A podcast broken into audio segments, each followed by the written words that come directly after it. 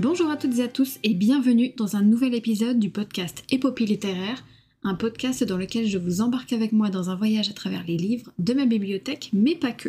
Aujourd'hui, je vais vous faire mon bilan lecture de l'année 2023. On est en février, est-ce que c'est grave? Je ne pense pas. Comme on ne se connaît pas, je me suis dit que j'allais vous faire un top 10, tout simplement. Comme je démarre ce podcast fin janvier, je me suis dit que c'était une bonne façon de faire un peu connaissance, de vous présenter un peu ce que je lis, que j'ai pu lire sur l'année 2023, comme ça, ça vous donnera un bel aperçu quand même de, de lecture que j'ai fait et de ce que j'ai aimé. Je me suis déjà fait une petite tasse de thé parce que je pense que ça va durer un petit moment, donc euh, je vais pas trop traîner. Avant de vous faire mon top 10, je vous fais un point stat parce que j'adore les stats.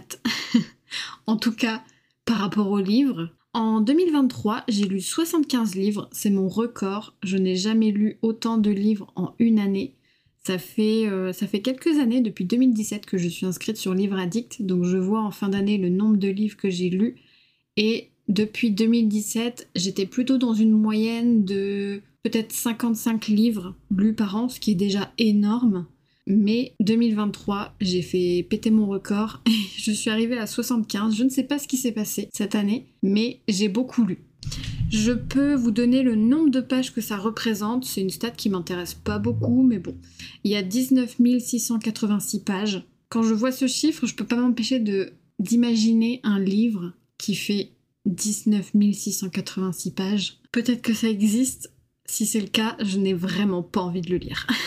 Au niveau des auteurs, autrices, j'ai lu 45 autrices, 10 auteurs et un, une auteuriste non binaire. Donc les autrices en force face aux auteurs. Ça fait quelques années que je lis beaucoup plus d'autrices et c'est une, c'est vraiment une volonté de ma part et ça se confirme d'année en année. Donc je suis contente Parmi tous les livres que j'ai lus en 2023, il y avait assez peu de pavasses. J'ai regardé au niveau du nombre de pages moyen, je suis dans une moyenne de 260 pages par livre. Et en regardant le nombre de pages de chaque livre que j'ai lu en 2023, parce que je suis allée jusque-là, j'ai vu que la saga Akotar avait beaucoup beaucoup aidé à remonter cette moyenne parce que j'ai halluciné, mais le tome 4 fait 800 pages. Ça me paraît tellement énorme que je suis même allée vérifier dans mon livre pour vérifier le nombre de pages et ça fait effectivement un tout petit peu plus de 800 pages. Ça me paraît tellement énorme alors que je l'ai lu si vite. Après, je l'ai lu euh, sur liseuse et je l'ai acheté en papier après donc euh, j'ai pas eu vraiment l'occasion de le tenir entre mes mains. Donc euh, sur liseuse, ça paraît forcément... on n'a pas l'épaisseur du livre. Et on n'a pas non plus le nombre de pages. On a un nombre de pages, mais qui est un petit peu qui correspond pas du tout au nombre de pages du livre, donc euh, c'est assez hallucinant. Et les tomes 2 et 3 de cette même saga font 700 pages chacun aussi. Donc euh, comme j'ai tout lu en quelques jours, bon voilà, il y a que le tome 1, euh, le tome 1 je crois qu'il fait un peu plus de 500 pages. Mais bon, 500 pages, c'est beaucoup déjà. Hein. Donc voilà, la saga Akotar participe grandement au fait que j'ai une moyenne de 260 pages par livre. S'il n'y avait pas eu Akotar, je sais pas à combien je serais, peut-être plus autour de 200, j'imagine. 200 pages par livre. Je suis assez étonnée euh, que, ce, que la moyenne de ce nombre de pages par livre soit aussi basse, entre guillemets, parce que j'ai l'impression de lire pas mal de livres qui font au moins 300 pages. Après, je lis beaucoup de... Enfin, beaucoup. Je lis pas mal de mangas et de bandes dessinées, donc euh, j'imagine que ça joue assez. En fait, de tête, j'aurais dit en moyenne 200-250 pages. On est à 260, donc on est dedans. Le tome 4 d'Akotar, qui fait 800 pages, est le livre le plus gros que j'ai lu en 2023. Et à l'inverse, j'ai cherché le livre le plus court que j'ai lu, et c'est le premier tome de la série de bandes dessinées La Société des Dragontés, qui fait 60 pages. Sinon, en juin, j'ai lu 15 livres. C'est le mois où j'ai le plus lu. Alors j'ai lu pas mal de mangas, donc ça aide.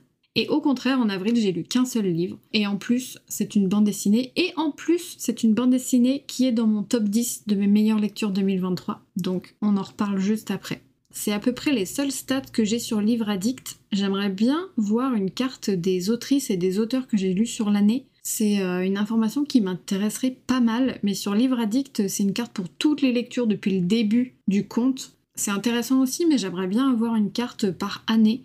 Je vais pouvoir passer maintenant au top 10 de mes meilleures lectures de 2023. Je vous les donne par ordre chronologique de lecture, c'est beaucoup plus simple.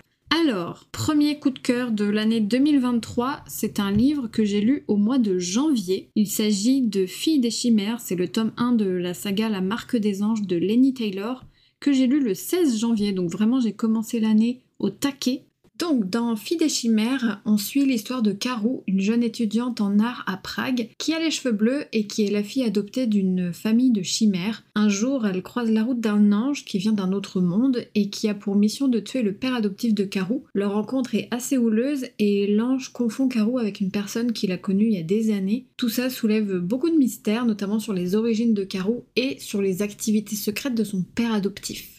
Alors j'avais des gros doutes sur ce livre parce que donc j'ai acheté le livre d'occasion en grand format et la couverture est très moche. C'est une couverture qui est digne des années 2000, 2007 euh, je pense. Il est sorti en grand format en 2012 en France chez Gallimard. Vraiment la couverture c'est pas possible. Et par contre il a été euh, réédité chez Gallimard en poche dans la collection Paul Fiction. Et là par contre il est super beau. Donc euh, je m'étais dit je l'ai vraiment pas payé cher en grand format. Donc si vraiment c'est un coup de cœur, je l'achète chez Paul Fiction et j'achète la suite. Et c'est ce qui s'est passé, ça a été un gros coup de cœur, j'y croyais pas trop, mais euh, j'ai été prise par l'histoire, euh, c'est très bien écrit, c'est très euh, fluide comme écriture, l'univers est assez sympa, il y a rien de a rien de révolutionnaire, mais j'avais vraiment beaucoup aimé, j'avais dévoré le tome 1, j'ai foncé acheter le tome 2, j'ai racheté le tome 1 du coup chez Paul Fiction. Et le tome 3 à mon grand désespoir n'a pas été édité au format poche Paul Fiction, il n'y a que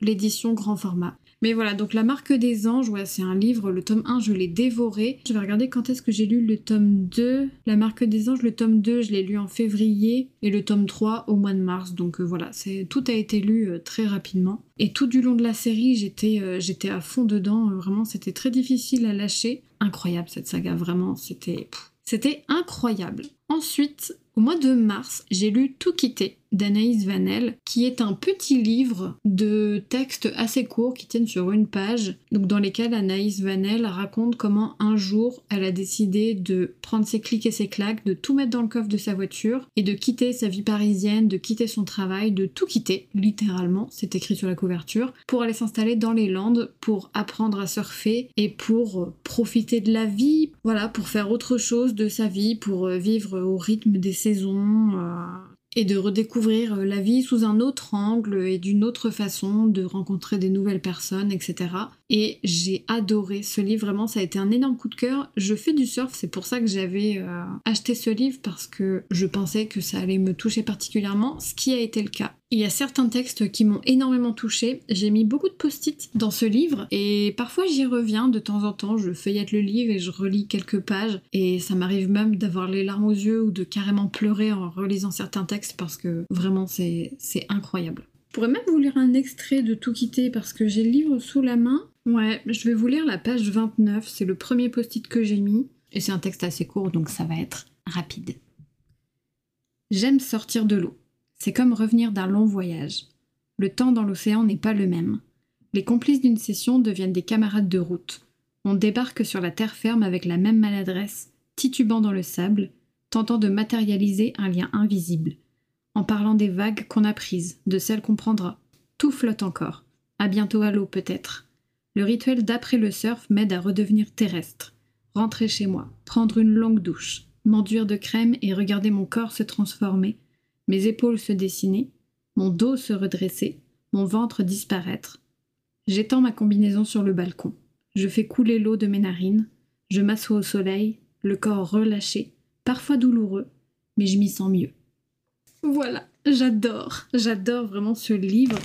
C'est une pépite de petits textes qui se dégustent petit à petit, c'est vraiment un bonheur. Donc voilà pour tout quitter. Ensuite, au mois d'avril, c'est la seule lecture du mois d'avril que j'ai fait, c'est La fille dans l'écran. C'est une bande dessinée de Lou Luby et Manon Dévaux de 186 pages, qui est absolument géniale, évidemment. C'est l'histoire de Colline qui a 22 ans qui vit en France et de Marley qui a 28 ans et qui vit au Québec et qui se sont rencontrés par email interposé, je ne sais plus exactement à quelle occasion. Il y en a une des deux qui fait de la photo et je ne sais plus exactement pour quelle raison, mais elle commence à échanger des mails et à faire connaissance. et elle noue une relation qui est vraiment super douce, qui est trop mignonne et j'ai vraiment beaucoup aimé. On attend avec impatience avec elle la rencontre et quand la rencontre arrive, c'est génial. Ce que j'adore dans cette bande dessinée, c'est que sur la page de gauche, on a l'histoire de Colline, donc la française, qui est dessinée par Manon Devaux et sur la page de droite, on a la partie de Marley qui est dessinée par Lou Luby et qui est en couleur. Donc chacune ont bien évidemment leur propre style et c'est génial parce que on voit l'évolution des deux personnages en même temps sur chacune des pages et ça permet un jeu de couleurs et de communication, on va dire, entre les deux pages quand les deux femmes communiquent ou se rencontrent, qui est hyper intéressant euh, d'un point de vue artistique et mise en page. C'est super original, j'avais jamais lu de livre comme ça et j'ai vraiment adoré. C'est trop mignon, c'est une très belle histoire. Ça a été vraiment un coup de cœur, j'ai vraiment adoré, c'était trop mignon. Livre suivant, alors, au mois de juillet, j'ai lu Vieille fille de Marie Coq. C'est un essai sociologique féministe sur la vieille fille en tant qu'entité euh, sociologique. Marie Coq présente un portrait de la vieille fille qui est fait dans nos sociétés telles qu'on la connaît, une espèce de sorcière avec plein de chats qui vit toute seule euh, et qui n'a pas de mari, qui n'a pas d'enfant, qui est seule dans tous les sens du terme et qui est un portrait du coup euh, très peu reluisant qui ne fait pas du tout envie et duquel on nous éloigne très rapidement dans notre apprentissage de la vie dans la société dans laquelle on vit. Donc elle dépeint ce portrait-là et le remet en question en proposant l'idée que c'est peut-être pas mal aussi d'être toute seule et que en restant toute seule, on n'est pas toute seule, qu'il y a d'autres choses que l'amour du couple amoureux dans le sens où on l'entend et surtout de l'amour euh, hétérosexuel. Elle remet en question tout ça en en se demandant si c'est vraiment aussi enviable qu'on nous le fait croire et en expliquant que dans beaucoup de situations, en fait, le célibat, c'est au contraire beaucoup mieux que d'être en couple. Et j'ai lu ce livre-là dans un contexte de réflexion personnelle sur le couple, sur le couple hétérosexuel, sur le célibat. Euh, voilà, j'étais dans une période où je me posais beaucoup de questions à ce sujet-là, et ce livre-là a été un soulagement immense à lire. Ça a été vraiment une excellente lecture que j'ai lue euh, très rapidement et qui m'a fait du bien. Vraiment, ça a été un bonheur de lire Céline. C'était euh, ouais, c'était un soulagement. C'était comme de, soupirer un bon coup. Et elle expose des vérités qu'on devrait connaître et qu'on devrait nous apprendre de base dans la vie, ce qui n'est pas du tout le cas. Et elle part de son expérience personnelle, pas mal de sa vie, mais pour expliquer des choses qui s'appliquent à tout le monde. Donc c'est un essai, mais c'est vraiment très accessible. Ça se lit, euh, ça se lit extrêmement bien. Il n'y a rien de, il y a rien de, très compliqué à comprendre. Et c'est pareil, j'y reviens de temps en temps pour lire euh, certains passages. Et voilà, ça a été euh, vraiment une très bonne lecture. Je suis trop contente d'avoir lu ce livre. C'est le genre d'essai. Je lis pas mal d'essais féministes, un petit peu moins en ce moment, depuis euh, quelques mois mais des sujets euh, hyper novateurs en fait comme celui-là, celui du célibat. C'est euh, un thème qu'on retrouve assez peu euh, jusque-là dans la littérature féministe et qui j'ai l'impression arrive un petit peu sur, sur le devant de la scène. J'ai vu passer plusieurs livres sur le sujet ces derniers mois. J'en suis très contente parce que il y en a pas beaucoup, il y en a pas assez de livres sur ce thème-là. Donc ça fait plaisir de savoir qu'il y a autre chose qui est possible et de savoir que c'est pas dramatique en fait de, de s'éloigner de la vie que les autres s'attendent à ce qu'on est et que parfois c'est pour le mieux finalement de s'en éloigner, de sortir des schémas classiques. Et voilà, ça fait du bien. Est-ce qu'on peut pas juste prendre un temps pour s'apprécier soi-même, apprécier ses amis, apprécier sa famille, passer du bon temps avec les personnes qu'on aime? Et puis voilà, c'est tout à fait possible en fait d'être heureux, être heureuse en vivant euh, de l'amour d'autres personnes. Bref, excellente lecture. Je recommande absolument Marie Coq. J'ai d'ailleurs écouté pour compléter ce livre-là deux podcasts alors, j'ai écouté un épisode avec Marie Coq du podcast Va vers ton risque qui s'appelle Marie Coq Arrêtez de chercher l'amour et également un épisode du podcast On ne peut plus rien dire, donc avec euh, toujours la même autrice, sur, euh, sur ce même sujet. J'ai écouté ça pour euh, avoir un petit peu plus d'infos et un peu plus de, contenu suite à la lecture de ce livre et si vous avez la flemme ou si vous n'avez pas trop envie de lire le livre, je vous conseille vivement d'aller écouter les épisodes des podcasts On ne peut plus rien dire et Va vers ton risque avec donc l'autrice Marie Coq parce que c'est vraiment super intéressant, ne serait-ce que pour réfléchir en fait au sujet euh, et se remettre un petit peu en question. C'est toujours une bonne idée, je trouve, de découvrir d'autres schémas et ça permet de comprendre peut-être des personnes qui sont sorties du cadre classique des relations et qui sont heureuses comme ça et de voilà de comprendre que c'est ok de vivre comme ça et que la vieille fille n'a pas à être l'image de l'épouvantail achat qu'on peut avoir dans notre société. Donc voilà, vieille fille de Marie Coq, je recommande à 100%.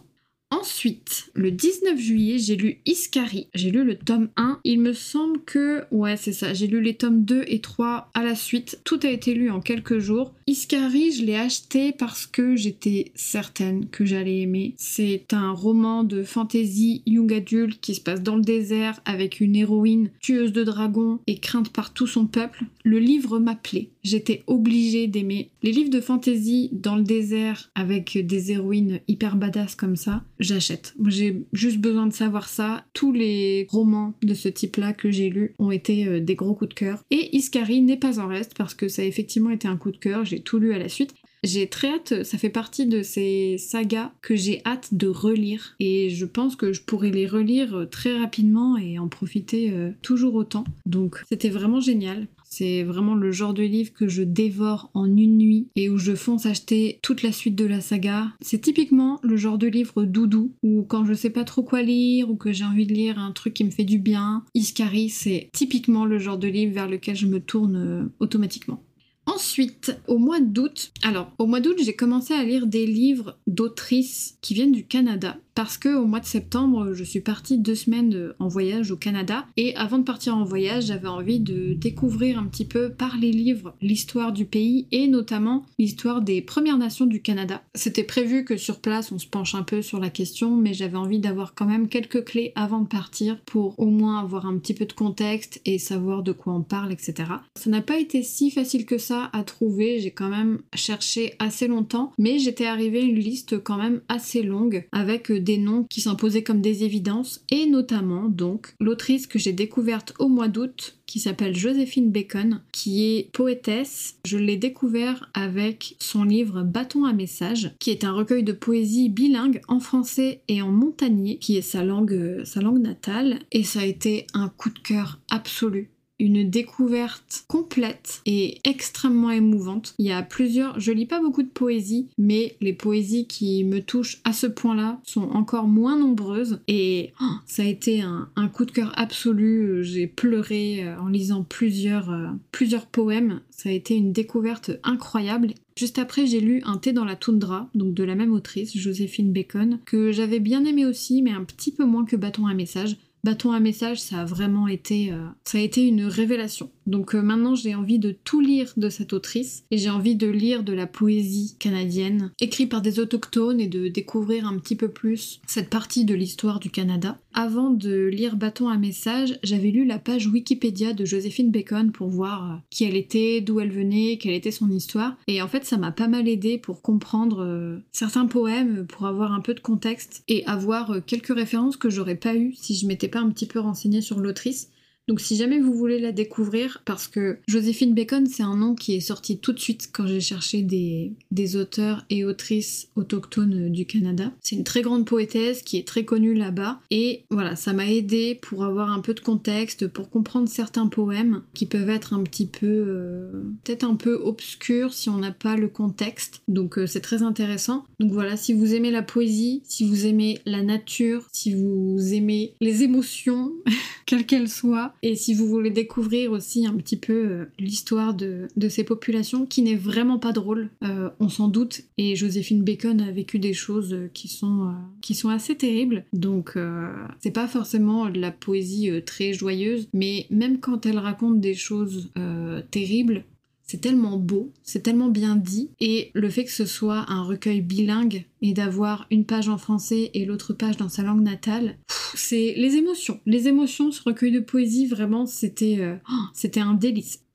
Ensuite, on va revenir au Canada juste après, mais entre-temps, j'ai fait une lecture absolument incroyable.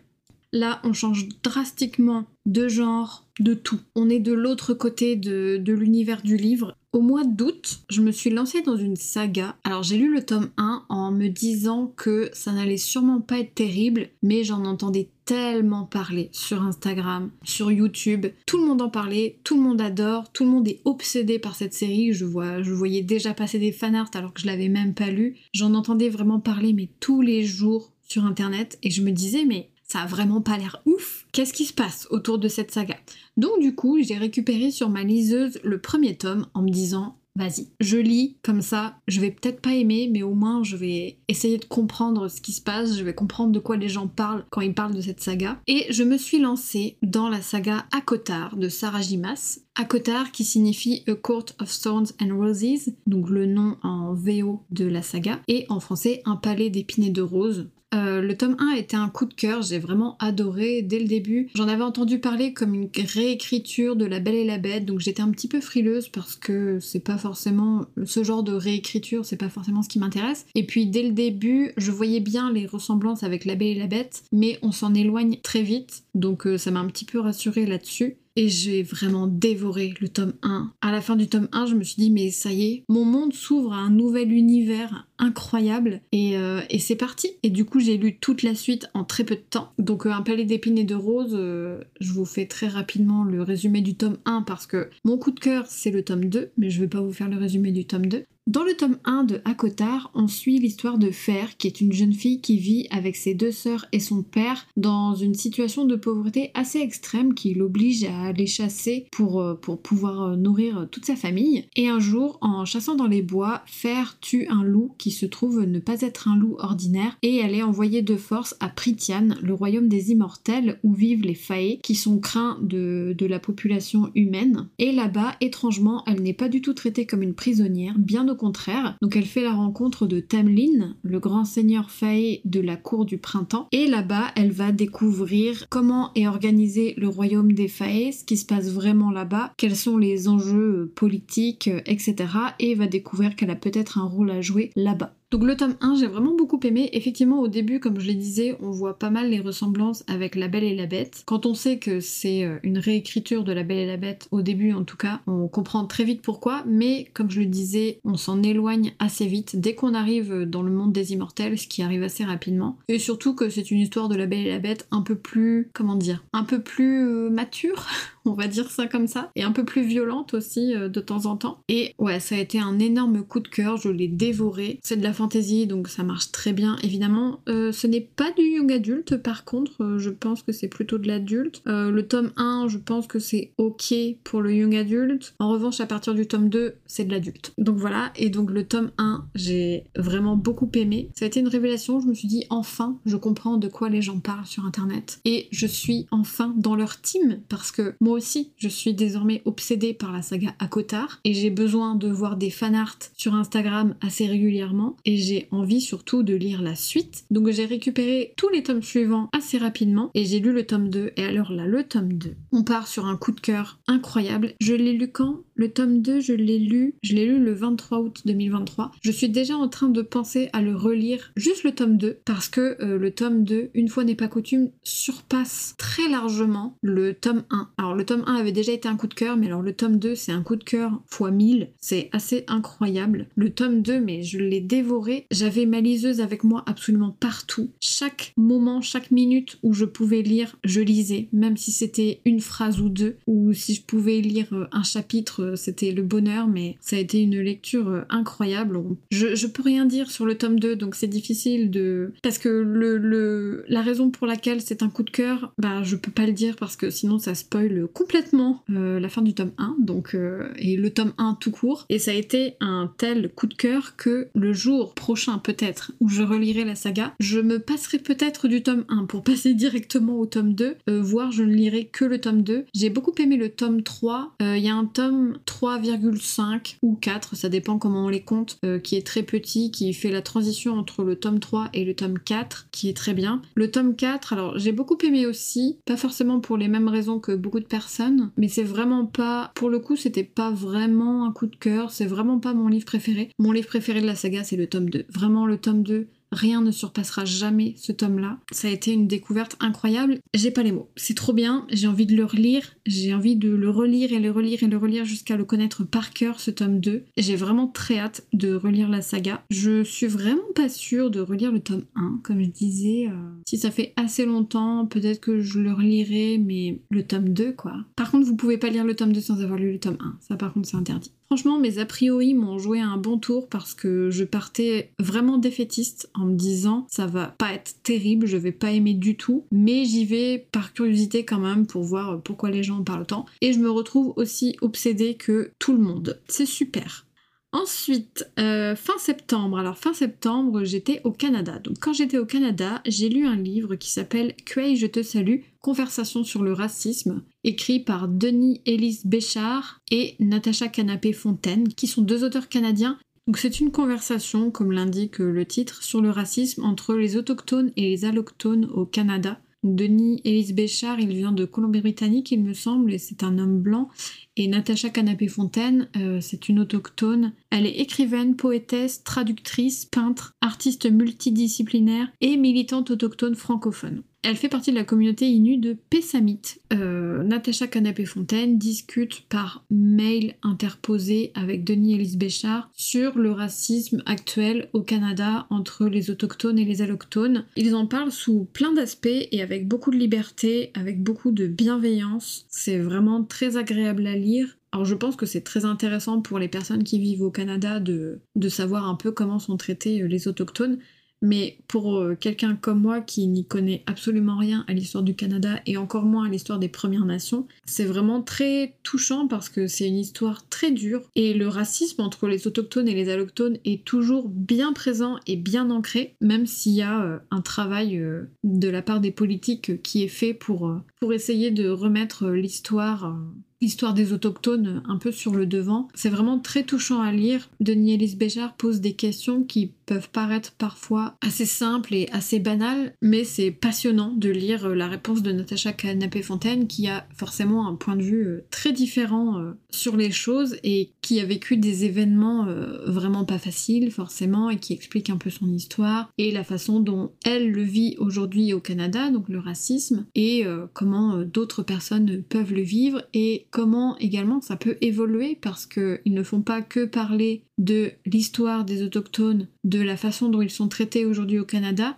ils essayent, ils réfléchissent à des solutions, à des façons de sensibiliser les gens, les jeunes surtout, à l'histoire des autochtones pour s'y intéresser, pour les intégrer plus dans la société, de faire cohabiter tout le monde en fait, parce qu'aujourd'hui la cohabitation est vraiment difficile. C'est vraiment une lecture très émouvante et même sans rien connaître de l'histoire du Canada, c'est quand même très intéressant à lire parce que on parle de racisme, donc on parle d'être humain et hum, il y a beaucoup de choses qui sont dites sur les relations entre les autochtones et les allochtones qui s'appliquent en fait au racisme envers n'importe quelle population. C'est vraiment très universel, donc euh, même d'un point de vue de quelqu'un qui n'y connaît rien, euh, c'est quand même passionnant. Ça fait réfléchir et remettre en question aussi notre comportement envers certaines personnes, et ça ne peut qu'être bénéfique. Donc euh, en plus c'est un petit livre, c'est très facile à lire, La plume de Natacha Canapé-Fontaine. C'est un bonheur. Franchement, il me semble que tous les post-it que j'ai mis dans ce livre sont sur des passages écrits par Natacha Canapé-Fontaine.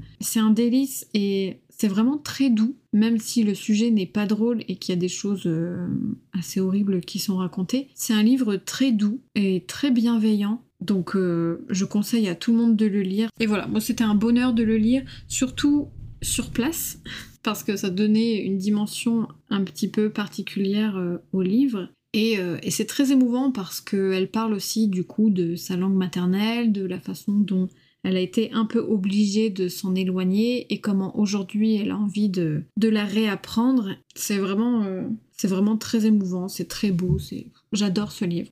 Natacha Canapé-Fontaine, elle a écrit, donc elle est poétesse, elle a écrit des recueils de poésie et je suis très curieuse de découvrir ses poésies. Elle a écrit un recueil de poésie dont le titre de la première édition est N'entre pas dans mon âme avec tes chaussures, qui est un titre que je trouve magnifique, vraiment. Rien que lire le titre, je sais que je vais adorer euh, ce livre.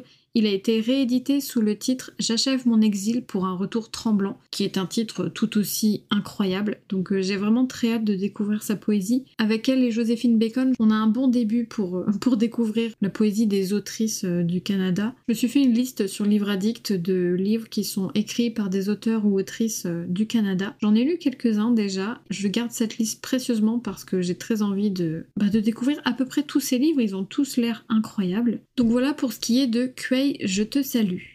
Ensuite, on passe du mois de septembre au mois de décembre. J'ai lu Adieu triste amour de Myriam Mal, qui pareil a été un coup de cœur. Alors de Myriam Mal, j'ai lu euh, deux de ses deux de ses romans graphiques à la suite. J'ai lu également C'est comme ça que je disparais, qui parle de qui parle de dépression, que j'ai vraiment beaucoup aimé, qui n'a pas forcément été un coup de cœur euh, à ce point-là, mais que j'ai vraiment euh, adoré. J'adore Myriam Mal. C'était le premier livre que je lisais d'elle. Ça faisait des années que j'avais envie de découvrir son travail donc c'est comme ça que je disparais, j'ai vraiment beaucoup aimé, mais j'ai vraiment encore plus aimé Adieu triste amour, qui est l'histoire d'une jeune femme qui découvre un jour euh, au détour d'une conversation avec des amis dans un bar que son copain a eu un comportement problématique avec une autre jeune femme. Et du coup elle se retrouve dans une situation très délicate parce que elle aime son copain, ça se passe bien avec lui, etc. Mais elle ne peut pas euh, faire comme si elle ne savait rien. Et puis euh, savoir que son copain a eu un comportement comportement euh, aussi problématique euh, avec une autre femme, ça lui fait se poser des questions et remettre en question euh, toute sa relation et de là part une histoire un peu triste et en même temps pleine d'espoir. Ouais, c'est un livre encore une fois qui est très émouvant. J'ai l'impression que tout ce que j'ai lu c'est émouvant, mais Adieu triste amour c'était très émouvant. J'ai lâché ma petite larme à la fin parce que ça se termine sur une note incroyable. Je suis pas forcément ultra fan des dessins de Myriam Mal, par contre clairement ce qu'elle raconte dans ses romans graphiques, en tout cas dans les deux que j'ai lus, c'est comme ça que je disparais et Adieu triste amour, c'est vraiment incroyable. C'est un livre euh, Adieu triste amour qui est très doux même si le sujet est difficile et ça se termine sur une note pleine d'espoir et ce livre il m'a réchauffé le cœur et en même temps il m'a mise en colère j'avais l'impression d'avoir un feu dans le cœur un feu de colère et un feu qui me réchauffe le cœur c'était génial donc j'étais en colère et en même temps je me disais mais la sororité quoi. Vraiment la sororité ça va nous sauver toutes. Je vais pas euh, en dire beaucoup plus parce que j'ai pas grand chose de plus à dire mais euh, incroyable. Myriam Mal globalement c'est une valeur sûre. Et enfin, je termine par le tome 5 de La Vilaine, qui est une, euh, une série de bandes dessinées écrites et dessinées par un collectif, donc euh, un collectif de plusieurs, de plusieurs artistes et auteurs et autrices. C'est une, euh, donc c'est une bande dessinée, ou plutôt, comme c'est indiqué sur la couverture, une revue dessinée en bande. Et j'adore le concept parce que La Vilaine, donc c'est une sorte de revue avec plusieurs histoires, et chaque histoire a pour point commun de se passer dans la ville de Rennes. C'est absolument génial. Pour toutes les Rennaises et les Rennais, allez acheter la Vilaine en fait. C'est absolument génial que des artistes mettent en scène cette belle ville et tous les mouvements qui l'animent dans des histoires euh, tout aussi incroyables et originales les unes que les autres. C'est un bonheur. Franchement, depuis le tome 1, c'est un vrai délice de lire cette, euh, cette bande dessinée. Bah, quand on est de la région, c'est euh, ça a une saveur particulière. Et le tome 5, c'est mon préféré des 5 tomes. Vraiment, je sais pas trop pourquoi. Il s'est passé quelque chose avec ce tome 5, je l'ai dévoré et à chaque page je me disais mais bon sang, c'est incroyable il y a quelque chose en plus ou en moins. Je pense que c'est le fait, en fait, dans les quatre premiers tomes, il y a un fil rouge. Donc il y a quand même beaucoup d'histoires euh, différentes euh, qui ne se suivent pas, etc. Mais il y a un fil rouge, on suit dans les quatre premiers tomes euh, différents personnages au fil des quatre livres. Et dans le tome 5, on s'en éloigne. on n'a plus, plus ce fameux fil rouge. Et j'ai eu l'impression que ça permettait de raconter d'autres choses et de laisser plus de place à d'autres histoires. Et vraiment, c'était incroyable. Il y a des histoires de manifestations politiques, il y a des histoires féministes, il y a des histoires euh, un peu abstraites, et tout se passe à Rennes, et c'est un bonheur de, de reconnaître en fait le décor, de reconnaître les bâtiments, de reconnaître les quartiers, euh, de reconnaître les, les manifestations, de, voilà, de, de, connaître un peu le contexte euh, de la ville, parfois d'avoir vécu certaines, certains événements. Et puis à chaque fois, il y a aussi des petites histoires qui racontent une partie de l'histoire de la ville. En général, c'est concentré sur un fait divers. Et voilà, vraiment, la saga La Vilaine, c'est génial. C'est vraiment. Alors, si on n'est pas de Rennes, je sais pas si on peut autant apprécier, mais en réalité, euh, pour toutes les personnes qui sont euh, de la région, euh, foncez. Et puis, même pour les autres, bah, foncez quand même parce que c'est une revue qui réunit énormément d'auteurs, autrices et d'artistes. Et c'est un, c'est un bijou, en fait, ces livres-là. il n'y a qu'à voir les couvertures de toute façon. les cinq couvertures sont incroyables. La couverture du tome 5, elle est magnifique. Et puis, c'est fait par des Rennais et des Rennaises et financé par des gens majoritairement de la, de la région. Donc euh, franchement, c'est trop génial. Et voilà pour mon top 10 de l'année 2023. Ce fut une très belle année de lecture. J'avais prévu à la base de passer en revue toutes mes lectures de 2023, mais ça prendrait à peu près 1000 ans, donc le projet est abandonné, désolé. Le prochain épisode, ce sera mon update lecture de janvier que je publierai d'ici quelques jours. Et en attendant, prenez soin de vous et on se dit à la prochaine.